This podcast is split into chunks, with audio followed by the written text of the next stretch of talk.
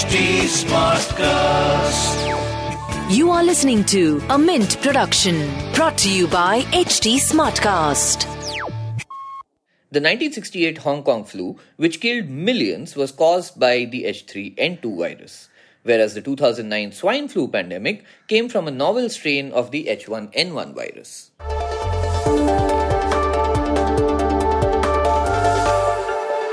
The internet gave us short attention spans. We preferred to like and share content instead of reading and sometimes even watching it. At Mint, we decided to come up with the Mint Primer, which breaks down the big news of today into short, quick, consumable questions and answers. On this podcast, you will find information about everything from cybercrime to RBI's new repo rates. I'm Prasid Banerjee, and this is what happened today. Today's primer is written by Tauseef Shahidi. Cases of a subtype of influenza called H3N2 have been on the rise, with a few deaths reported across India. The government says it's keeping a close watch on the situation and has issued advisories. But is there cause for concern? That's what we explain in this episode. But let's start with what exactly H3N2 virus is. There are four types of flu viruses A, B, C, and D. Of these, only A and B are known to cause seasonal outbreaks or epidemics among humans.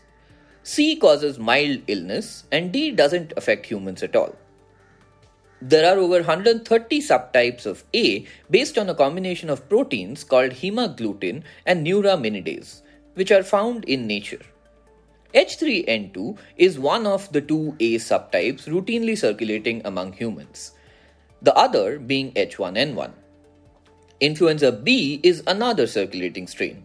The 1968 Hong Kong flu, which killed millions, was caused by the H3N2 virus, whereas the 2009 swine flu pandemic came from a novel strain of the H1N1 virus. So, is the current flu outbreak unusual then? Well, not really. The World Health Organization estimates that 1 billion flu cases occur every year, of which 3 to 5 million are severe, causing between 290,000 and 650,000 deaths. Most recently, Australia reported over 220,000 flu cases in 2022 and around 8,500 cases in the first two months of 2023. India, until 9th March, had a total of 3,038 cases reported this year, with H3N2 being the predominant subtype. Annual data on H1N1 infections in India suggests a sporadic pattern in the rise of cases, with a dip in 2020 and 2021. But 2022 saw 13,202 H1N1 cases compared to 778 in 2001 and 2,752 in 2020. Which brings us to what caused the recent surge. India reports flu cases throughout the year, with two peak seasons, post monsoon and the January to March period. Experts say the rise in 2022 and 2023 could be because of a sudden increase in exposure to flu viruses once COVID appropriate behavior such as wearing masks and avoiding public places were relaxed. Air pollution also worsened the situation by damaging immune cells. And of course, there's a specific section of the population that is at risk more. Seasonal influenza infects 1 in 5 unvaccinated children and 1 in 10 unvaccinated adults. Five groups are at high risk children aged between 6 to 59 months, pregnant women, elderly, adults with comorbidity, and health workers. The WHO recommends the flu jab for these groups, but the coverage is rather low in India, which is only 1.5% of the elderly population. The government advised vaccination for health workers dealing with current H1N1 cases. So, lastly, what are the remedies and precautions against these?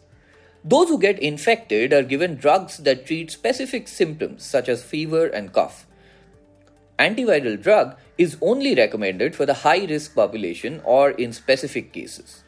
Experts recommend wearing masks in crowded places, covering your mouth and nose with a handkerchief while sneezing or coughing, staying home if you feel sick, and frequent washing of the hands. The cases will likely dip by March end or mid April as the temperature rises, according to some experts. And that was a quick glimpse at today's front page. We'll see you again tomorrow. This was a Mint production brought to you by HT Smartcast. HT Smartcast.